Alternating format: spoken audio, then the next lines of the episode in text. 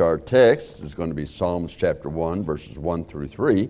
But also, you may want to put a ribbon or a finger or something in a couple other places. Uh, we are look, going to be looking at Matthew chapter 5 in a little bit, and, and then also uh, 1 John chapter 2. We'll be looking at that as well. But right now, we're in Psalms chapter 1, verses 1 through 3. Let me say, though, before I start, we had three graduations this week.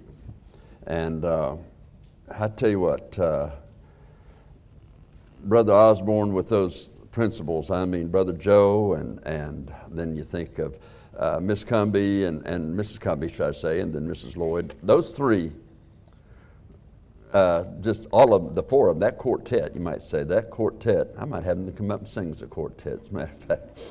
Uh, but uh, they did an outstanding job. I mean, when you see all that goes into that and just sit there, you go there and you have no idea what's all involved.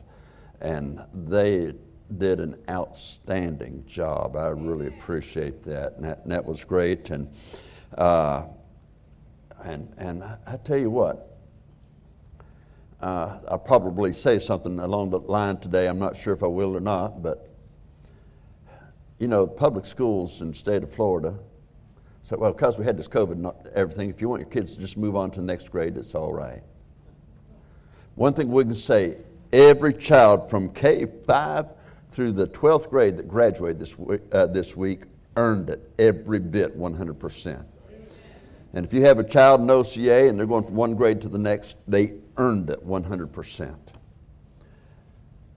And if they're not moving to the next grade, they didn't earn it. Okay? And so I just want to say is that I really appreciate because we've had quite a few souls saved this, this year. We've, some parents have been reached, and the school is fulfilling the Great Commission. And I really appreciate that so very much. Well, let's look at our text here, but we'll have a word of prayer, then we'll get started. Father, I pray that as we go into the Word of God today, that thy Holy Spirit would have free course in the message, in the sermon, in the hearts of every person, whether it's here, on radio, or on live stream. Lord, we want to ultimately glorify your name, and we know one of those things are turning people to Christ. So, Lord, I pray that you would do the work that only you can do in Jesus Christ's name. Amen. Now, looking here in Psalms chapter 1, we want to start out here with uh, verse 1. This is what we've already covered, verse 1, but just kind of a review here to start off. Blessed is the man. Now, remember, blessed, happily content. That's the person that is not only happily content, but they're in God's will and they are equipped by God to fulfill. Do you realize that God doesn't call you to do anything that He won't equip you to do? You may not know that you have it at the moment. I mean, David didn't know that he could kill a giant for he went and actually faced the giant. But he knew who his God was. And it was accomplished. And, and you know, throughout the Bible, you see these great stories. Remember, it's not that these guys had this great natural ability, they had what God gave them and they used it for the Lord. And the man that does that, he is blessed. He'll be happily content and he'll be used of God. So blessed is the man that walketh not in the counsel of the ungodly. In other words, he doesn't walk in the counsel of those that uh, do not put Christ first in everything, that are not, maybe not even saved. They don't walk in that counsel, that advice. Rather, they search the scriptures and in all their ways they acknowledge God and He directs their paths. And so that's the way you have to go with this. So that man that is blessed walketh not in the counsel of the ungodly, nor standeth in the way of sinners. These are people that try to justify everything that's wrong. Whether it's LGBTQ, whether it's uh, this, this thing of, of uh, well, you know, we can drink today, we can do this today, we can do that today. Uh, no, they don't try to justify that. The Bible doesn't teach that. The Bible teaches the opposite. So, uh, this person doesn't stand in the way of sinners, nor sitteth in the seat of the scornful. The same people that will stand in the way of sinners are the same people that will end up scorning oh, that church. They're so old fashioned, those old standards and everything else. What's wrong with them? They need to come into the 20th century. Oh, we passed 20th century, 21st century too. We, we passed 21st century a long time ago. We're looking at eternity. You know, that's one of the things that we learn is to have your heart set on eternity. And you build towards that. And so that's, uh, as we uh, look at that, uh, they're not scornful. They're not always uh, going to try to cut down whatever is done. But their delight is in the law of the Lord. Now, when we looked at that, uh, we, we considered some things. For an example, in Psalms chapter 12, verses 6 and 7, Thou hast preserved thy Lord, word, O Lord, forever. It's like silver tried in the furnace of fire, tried seven times. I mean, that it was made pure, pure gold, pure silver. It was tried seven times. And so it's tried in that furnace of fire. And then he added that he will preserve it from this generation. We told you, this generation's on earth. There's not generations in heaven. Each one in heaven, each angel in heaven is an individual creation. They weren't procreated, they were created individually by God. You and I, we are procreated. God created Adam and Eve, but after that, it was procreation. And so, this generation, we have generations on earth. In heaven, uh, angels don't reproduce one another. We have it here. God is preserving His word in this generation, in this world, as well as forever His word is settled in seven, uh, heaven, Psalms 119, 89. So the word of God is settled, it's preserved. And so we saw that last time. And then we saw that Jesus said in John chapter 12, verse 48, that it was by His word we would be judged. We looked at briefly, very briefly last time, 2 Timothy 3 16 and 17, that the idea is that all scripture is given by inspiration of God. That word inspiration has the idea it is God breathed. When you talk, like I'm talking now, uh, I've got to breathe out to talk. If I try to talk while I'm breathing in, you're not going to get it, okay? So you talk while you're breathing out. Every word is God breathed, but it was given to holy men of old, 2 Peter chapter 1, because they could be trusted to write down exactly every word that God would give them to write, and they would not hold anything back or add anything to it. He could only trust holy men to do that. That was for the Old Testament, that's for the New Testament, because that's not two different Bibles, there's just one Bible. Genesis chapter 1 1 through Revelation chapter 22, the very end of the book.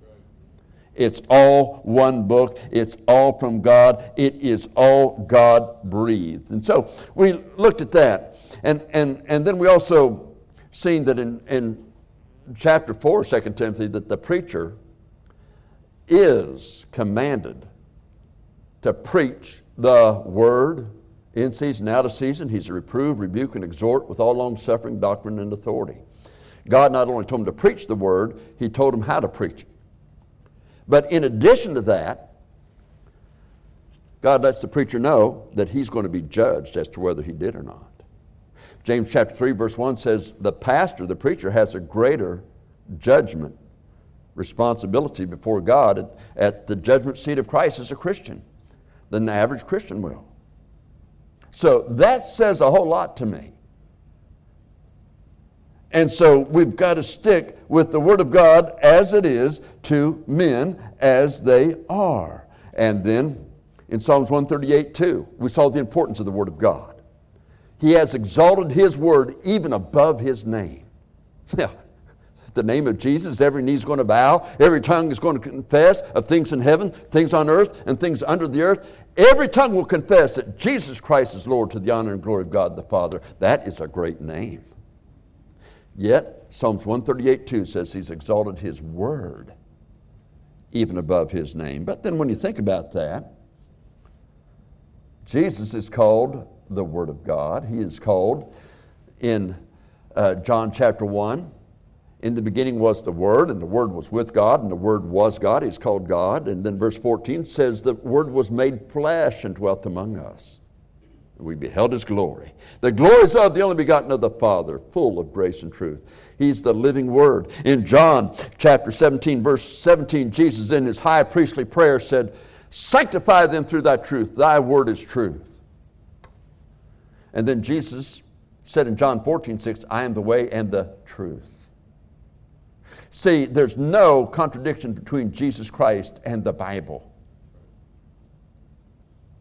Jesus is the living word. The Bible is the written word, and there is no contradiction, and no part of Jesus has been lost, and no part of the Word of God has been lost. All of it preserved. And so we have that for us today. And so that's when we look at that, he says there again in verse 2 and very clearly so. Uh, he says, uh, not only is the blessed man, but then we get to verse 2, and as soon as I find it, I'll read it. Oh, there it is, okay.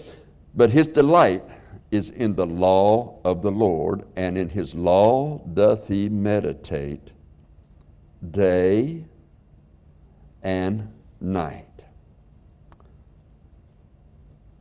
Now, we kind of use examples like that. Some people get involved in social media or the latest in computer technology or whatever. And they'll be days, hours, and days after day getting into that thing. That uh, some get home, uh, the first thing they get home, not they, they're going to check their, their social media. And they may be hours on there. On the other hand, uh, some it's, it's sports, some some other kind of a hobby, but it just takes hours upon hours upon hours of time, and yet they're saved. And so, as a Christian, they say, "Well, you know, I read the Bible this morning, read a devotional booklet too, even said a prayer, and after that 15 minutes, I don't know what happened." okay, and so uh, that, that's not meditating in in His Word night and day. Okay, and and you have those times where you can do that and, and we don't do it. We're to grow in the grace and knowledge of the Lord and Savior, Jesus Christ. Yes, you've got to study those technologies. Yes, you've got to study for whatever your job is. Yes, you've got to think on those things. What are we going to do? But you know what? It's good to seek the Lord to say, Lord, how do you want me to do this? And get His guidance, get His direction, get Him to lead us. And, and when we do these things, then He says, He shall be like a tree planted by the rivers of water that bringeth forth his fruit in due season. And his leaf also shall not wither, and whatsoever he doeth shall prosper. Now, how man uh, identifies prosperity and how God identifies prosperity has a difference. Man's prosperity is temporal, God's prosperity is eternal. And so you have to look at what is it that I am looking for.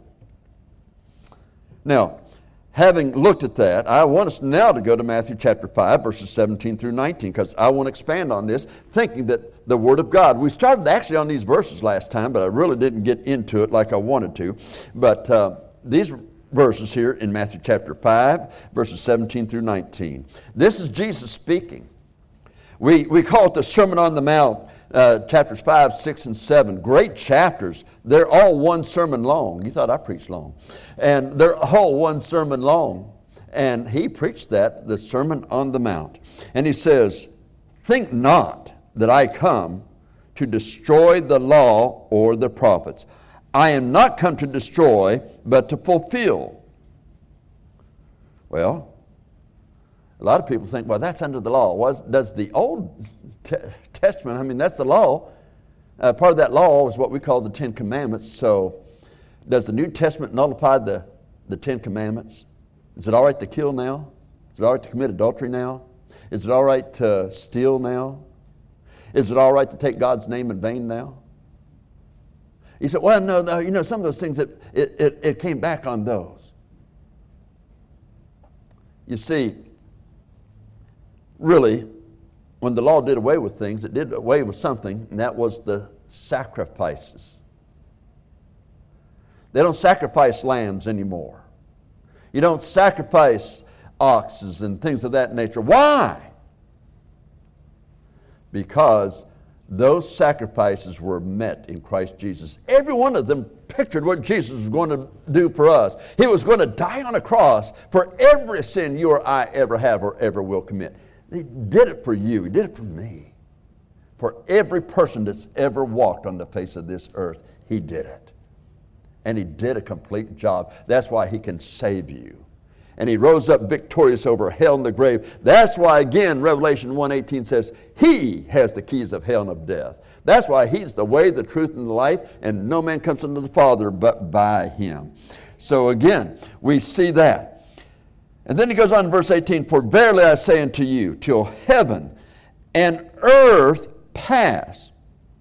Uh, have heaven and earth passed? I mean, Al Gore had us passing about 10 or 15 years ago, and I think we're still here. But he says, one jot or one tittle shall in no wise pass from the law till all be fulfilled. Nothing is going to pass from the Word of God. Everything's going to be fulfilled. The coming of Jesus is going to be fulfilled. Now, the Jews didn't believe in Jesus back in that day. Now, some of them received him and did believe. But that part was fulfilled a coming Messiah. And Jesus Christ was that Messiah.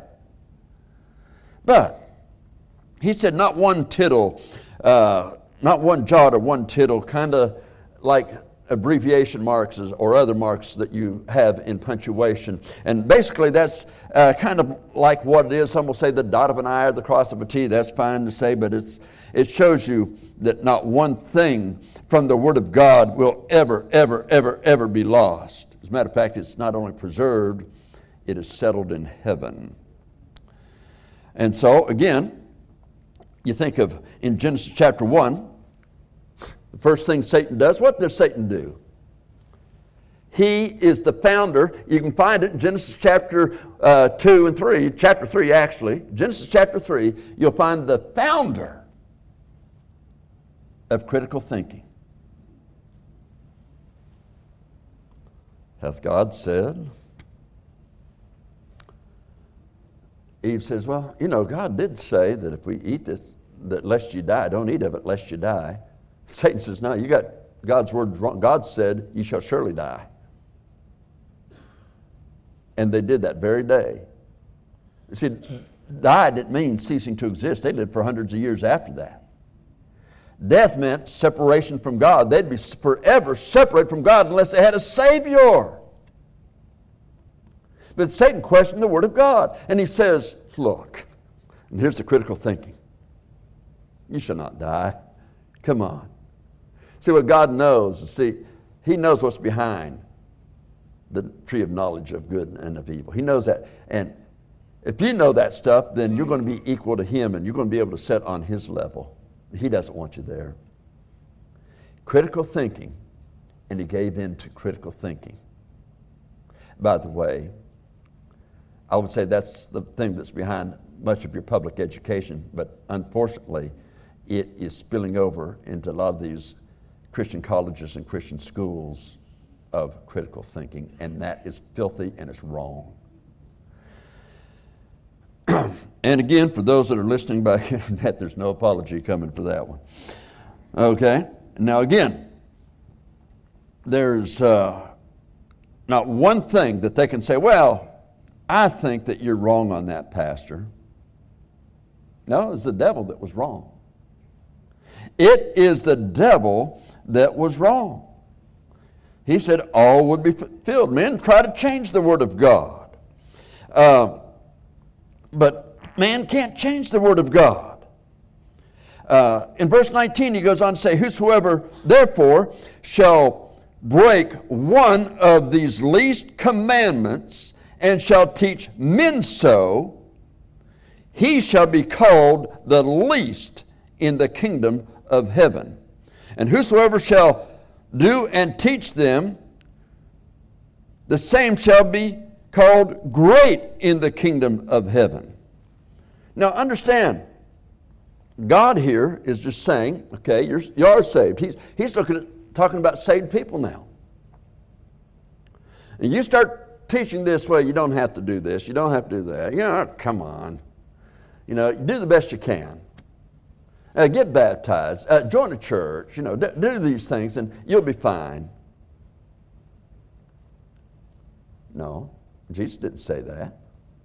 But see, that's the way they try to change these things. And so, when you get these pastors, you get Sunday school teachers or whatever saying, it's all right to social drink. And, and what's wrong with not, you know, those idiots, they tell you not forsaking the assembling ourselves together is a matter of some use. Can you believe that? They, they, if, you, if you're not at church on Sunday night, you're not at church Wednesday night, they think, boy, you've really sinned. And just as we had seen there, the verse 1, they are those that sit in the seat of the scornful. That's what they're doing. And I had a, I got a letter one day. You said that about forsaking, and he says, you know, the word forsake means to leave altogether. And yeah, I, I, I, am there on Sunday, but I am not there on a Sunday night, or I'm not there on a Wednesday night. I, I don't think I need to be. So I had to write him back. Forsake does mean to leave altogether. That's not what the Bible said, forsaking. It means, in its Greek, by the way, I checked out the Greek, everything. In its Greek, it's there, not there there, not there. It's not faithful. God is faithful to us every day. Why can't we be faithful to Him? People said to me, Why don't you show us in the Bible where it says Sunday morning, Sunday night, Wednesday night? And I said, It doesn't. In the book of Acts, they meant every day. We, you know, you got a good idea. Let's start meeting every day. You know, for some reason or other, they don't want to go along with that. So, so you ask, listen, critical thinking has led you to criticize nothing but God's Word and not what the world is teaching and what evil's coming from the world. You've gone the wrong direction. As they say, you've drunk the Kool Aid. And so, you do that you teach others to do that. He says, You're least. You might be saved, but you're least in the kingdom of heaven. You're saved so as by fire. You're going to be ashamed at his appearing. Oh, come on, preacher. Well, hey, God said it. You, your argument's not with me. I mean, you can be upset with me, but really, uh, your argument's not with me, it's with the Lord.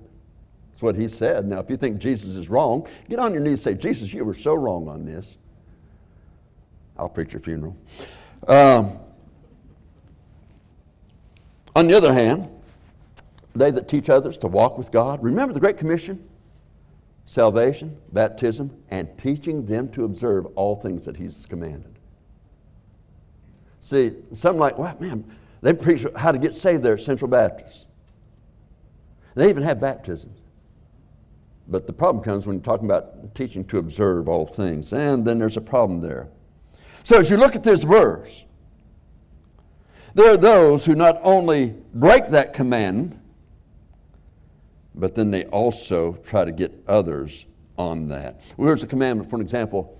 Jesus said in 1 Peter chapter 1, which is a repeat of the Old Testament. If you believe that the New Testament does with the Old Testament, then you got to say Peter uh, shouldn't have wrote those words down, even that God breathed them to him, because that's Old Testament. But in the New Testament says, "Be ye holy, for I, the Lord your God, am holy." In 1 Peter chapter one, verse 15 and 16. Go back into the Old Testament, it says the same thing in the law. So again, you, you see it is there. What happens today? Jude 4, they turn the grace of God into lasciviousness. Anything goes. It's all right to do this, it's all right to do that. And they want to call it grace and liberty, just like those that stand in the way of sinners. And they go that direction. Whatever it is, they're going to do it. Their agenda is being used to bring churches, Christian colleges, to actually accommodate the causes of some terrible things. For an example, LGBTQ. I would like to see every one of them get saved. I don't want them to go to hell. I want them to get saved. God can take them from that lifestyle. He really can. But we don't need to adopt it and try to justify it in the church. It's still sin. It needs to be named sin. It is still wrong. It needs to still be called wrong. And you say, well, preacher, you shouldn't say that. Why? God says it. So why, if God says it, should I not just tell you what God's saying? I'm just telling, really. I didn't make this up. God, it's God's word. All I'm doing is delivering to you God's word, and that's what I'm told to do. Preach the word. And then you look further now as we've looked at this and seen all these things that are there. People are trying to accommodate the world instead of uplifting the name of Christ. Now, you'll notice two things uh, that we've been looking at in this passage uh, that are uh, quoting the words of Jesus. Whosoever, therefore, shall break one of these least commandments, least, even what you can, might even consider the least, and teach others to do so,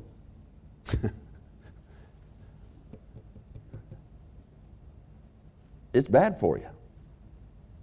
It's bad for you in eternity. You're one that's going to be ashamed before all of heaven, all the angels, all your family that are there, everyone else that is there. You're going to be ashamed before all of heaven. You'll be least in heaven, but those that are great will be great in heaven. Now, let me just say this. I've, I've said some things about critical thinking. Critical thinking, now we say it started with a guy by the name of John Dewey, and that's because he had a very strong effect on education in America. In the 1930s, particularly, he wrote his theories back in the early 1900s, actually late 1800s. They just didn't get known until the 1900s. But this is what I want to say. John Dewey sometimes used the name God. But by his own admission, he did not believe God existed. The reason you later have Spock, the reason you later have LGBTQ, the reason you have all these things that have come in was birthed through critical thinking. Now, I don't believe that John Dewey just came up with it. I think that that, that was the devil's way throughout, but he was able to manifest it through John Dewey. The problem is, is today there are if I name some of those colleges, I could stand up here and name some colleges that are doing it that you've known for years that were solid colleges. And they've gone to that. That's the reason why I emphasize the truth and all these things on the Bible. The Word of God is our authority, not one bit of it passes away the critical thinking is not to be of the Word of God. The critical thinking needs to be of these things, like LGBTQ. Hey, just move your kids on to the next grade anyway. Hey, just do this. Don't do that. Don't spank your children. You'll warp them. Okay, let them go out and warp the lives of other people then. When they steal, when they spread STDs, when they end up in hell, and many of their friends with them. So you got to decide which side you're on. You see, it's the word of the Lord that endureth forever. And he says there in, in, in these verses, well, let me read verse 23 being born again not of corruptible seed. And this is from 1 Peter chapter 1, by the way. 1 Peter chapter 1, verse 23 and verse 25. Verse 23, he says, Being born again, not of corruptible seed, but of incorruptible by the word of God, which liveth and abideth forever. And then verse 25, But the word of God, Okay, the word of the Lord endureth forever. And this is the word which by the gospel is preached unto you. other words, you know how I can know that I'm saved? You know how people can know they're saved? God's word is absolute truth. His word is always right. How can you know the Word? Well, grace through faith. Grace through faith. Now, I've got so much more that I want to say on this. And I'm thinking of tying this into next Sunday morning sermon. I may or may not. But what I'm trying to say is this Christian,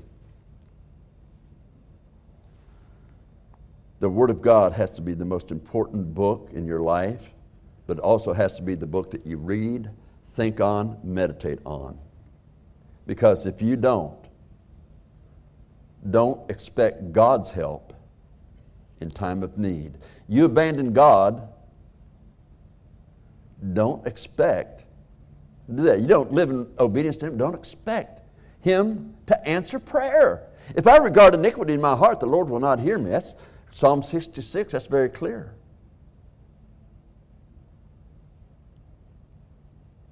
So, Christian, read it and live it. See, one of the testimonies the world misses now are Christians living it. That's why they go to church. And listen, I had this experience on, an, on a jet. I, I gave a, a, young lady the, the track that are out there at the exits on, on uh, God's plan of salvation. That one I wrote and has the QR code on it. Gave it to a young lady on the, on the airplane. She read it, come back to me, and uh, let me know, wow, I've been searching for this. This is what I needed. She says, I went forward in church uh, as a little girl in a camp. And he just said, Pray this prayer. And that's all she knew about it, but that was, that was it. She said, I didn't realize it was a life commitment. And, and uh, she got the things right right there. But when I was telling her, you know, find your church, make sure they use a King James Bible and make sure they're not just rock and roll music. She said, That's it. I went back to church for the first time in years three weeks ago. And it was just like the nightclubs I've been going to. The music, everything going on was just like the nightclubs. That's not what I was searching for. You see, she'd been going there and it didn't bring peace. It didn't cleanse her mind of the guilt the Spirit of God can bring upon a person. It didn't cleanse her of her sin.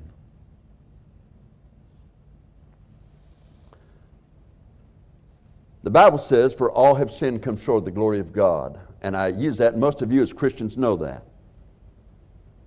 But the glory of God is Jesus Christ. We want to compare ourselves to other Christians, other churches, and everything else, and, and, and we're doing better than they are. I'm not as bad as them. Really? He didn't compare you to them. He compared you to the glory of God, which is Jesus Christ. The idea, actually, the Greek rendering is it continually comes short of the glory of God. And I'm saying that to say that everyone has sinned and comes short of the glory of God. The wages of sin is death, it is final, it is complete separation from God forever in the lake of fire. The Word of God tells us how to be saved. In Acts chapter 17, verse 30, he said, Repent ye therefore, repent ye therefore. God commandeth all men to repent, because he's appointed a day in which he will judge the world. But that's not the only time he said that. He says God tells you to repent, but so does Acts 3.19. Repent ye therefore and be converted that your sins may be blotted out when the times of refreshing shall come from the Lord. Want a good example of conversion? Marriage. You're single.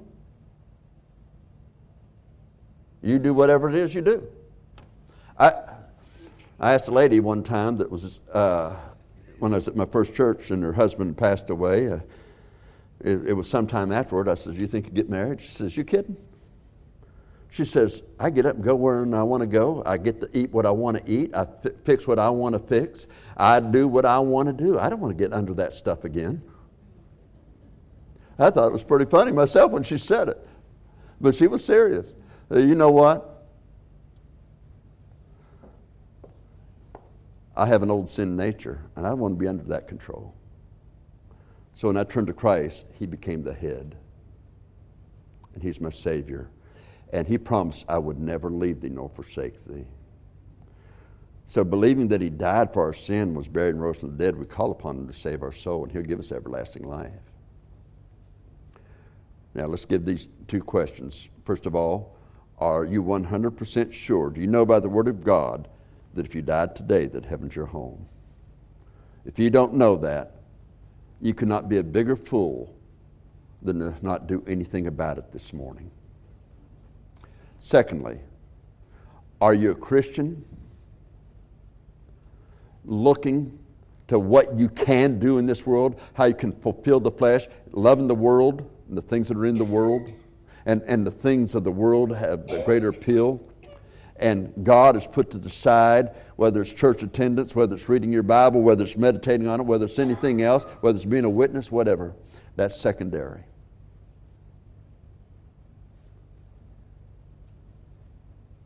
And then that day you stand before Jesus Christ at the judgment seat of Christ. And he asked you, why was that more important than your relationship with me? Why was that more important than the souls that you could have influenced for Christ? Why was that more important to have that then when now you're ashamed uh, before all of heaven, family, friends, the angels, the saints of days past? Saved so as by fire, loss of reward that's not what you want. But you better believe what the Bible says that is going to happen if you don't walk with God.